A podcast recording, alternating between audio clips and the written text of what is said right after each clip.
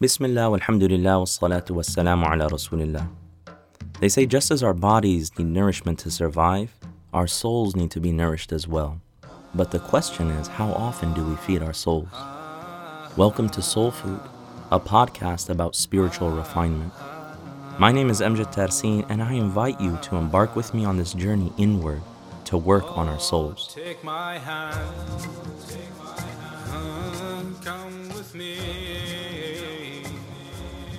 Take your time.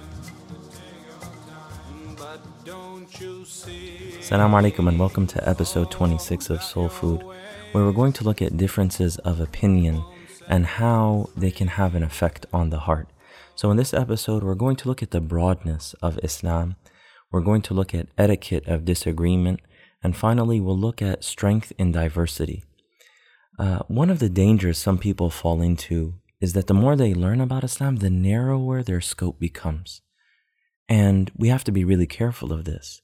And part of the kingdom of the heart and limbs is looking into the wisdom of God's revelation sent to all people in all times and respecting valid differences that are rooted in the Quran and in the prophetic way. That God's religion is, is broad, is vast. Now, it doesn't mean that there aren't any limitations, but that it's something that is meant to be for all times and all places. And one of the traps of the nafs is becoming entrenched in its own ways. That a person becomes really impressed with their own group and that they begin to see their way as right and everyone else as wrong. And this can be very uh, uh dangerous, spiritually speaking. You know, there's a, a funny story of, you know, a man who, who fell into this trap and he was talking to another person and he was saying, you know, uh, you have to be really careful because not everyone nowadays is upon the truth. But you know, the people from my country, Alhamdulillah, they're upon the truth. But to be honest, not everyone in my country is upon the truth. There's a lot of people who are misguided. But the people in my city, especially, they're upon the truth. And then he kept going on telling the guy, said, But you know what? Not everyone in my city is really doing it right. Some of them are misguided. But the people of my masjid, the people who go to my mosque, they're upon the truth. But if I can be really honest with you, not everyone who goes to my masjid is really on the truth. But, you know, actually, it's just me and the imam who are really, really upon the truth. Everyone else is somewhat misguided. And I'm not really sure about the imam right so it's a it's a it's a, a story that that people tell to show how dangerous this kind of uh, uh, being impressed with one's own group or one's own opinion and how it makes people become very very narrow and putting people outside of the scope of what is correct according to the Quran and the Sunnah and you know uh, damning them to to hell or calling them uh, disbelievers or whatever it may be. We got to be really careful about that. And if you look even in the time of the Prophet, peace and blessings be upon him, he would allow for the companions to say their own invocations and supplications, their own dua. There was a time in prayer when the Prophet ﷺ was leading the prayer and he rose up from the bowing position and he said, Sami Allahu liman hamida, that God hears those who praise him. So one of the companions said, Rabbana lakal hamd, hamdan kathiran tayyiban mubarakan fi, said, My Lord, all praise belongs to you, much abundant, pure, and blessed praise. And when the Prophet, peace and blessings be upon him, finished the prayer, he turned around and he said, Who said that? And the man was a little bit scared, you know, did I say something wrong? And the Prophet, peace and blessings be upon him, said, I saw 30 odd angels competing to write it down. In other words, the angels were so impressed with that man's supplication that they wanted to have the honor of recording it. So the Prophet didn't say, Hold on, you know, you, you didn't ask me before you could make that supplication, but he actually validated it because these invocations didn't go against anything he, he taught. And the Prophet ﷺ allowed them and he didn't rebuke the man who said that dua. So even in the time of the Prophet, peace and blessings be upon him, the Prophet himself was open to valid differences, valid uh, uh, prayers and supplications, and so forth. That brings us to the next point of the etiquette of disagreement.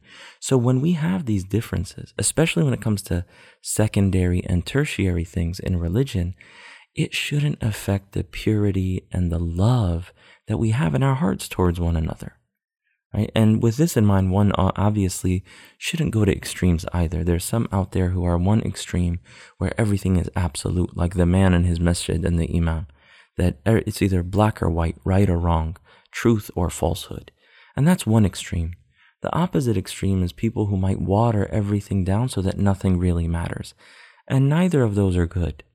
But, you know, recognizing that there are certain primary things and for, aside from those primary things, there's a lot of other things that there's room for within the religion, within understanding the Quran and understanding the prophetic way.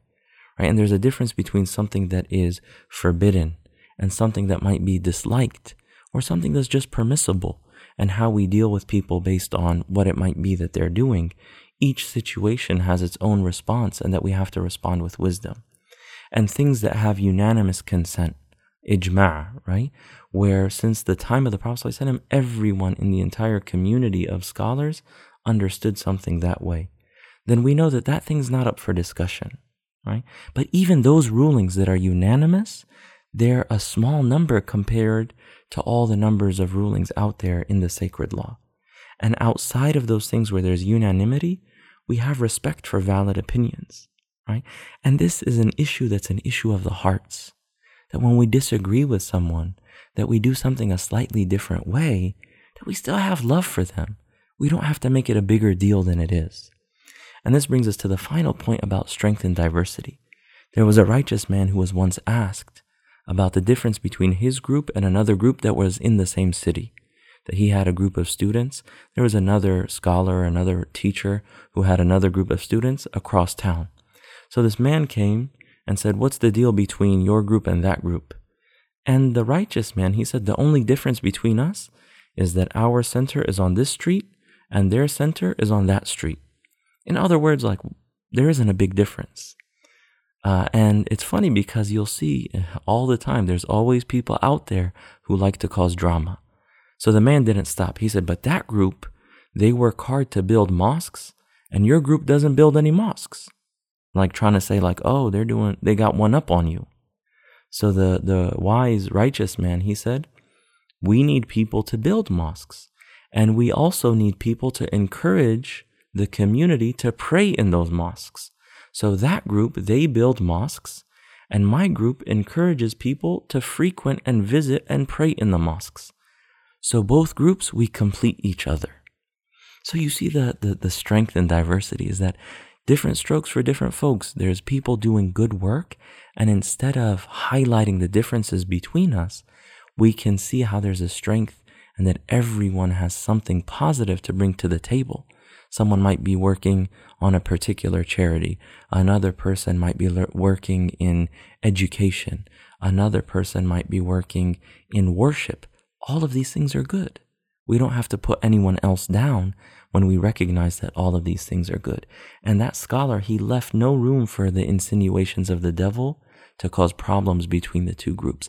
And that's how we have to be in our relationships and in our dealings with people. And we live in a time now where you see even with social media is that people want to always argue and highlight differences. You could put up a status on social media and say, I love my mom and someone will be like, "Oh, you don't love your dad?" Like that's not what I'm saying, you know. But people somehow it just kind of uh, highlights these these differences and and is kind of uh, makes a lot of room for people to argue when it, it shouldn't be that way. That we should keep the hearts together. So that brings us to the call to action. Next time you're in a gathering or you see something on social media that might bring about disagreement, you try to be the person that brings people together you try to be the person who uh, recognizes the good in those differences, or at the very least, try to make sure that uh, people avoid argumentation with one another. Try to reconcile between people. We ask Allah subhanahu wa ta'ala that He keep our hearts together and that He uh, bless all of the paths of goodness and that He uh, makes us understand a deep understanding in this religion. If you have any feedback or any comments, please feel free uh, to share them on Facebook or Twitter. Uh, we love to hear from you all. Please remember us in your du'as during these last nights. وصلى الله تعالى على سيدنا محمد وعلى آله وصحبه وسلم السلام عليكم ورحمة الله أستغفر الله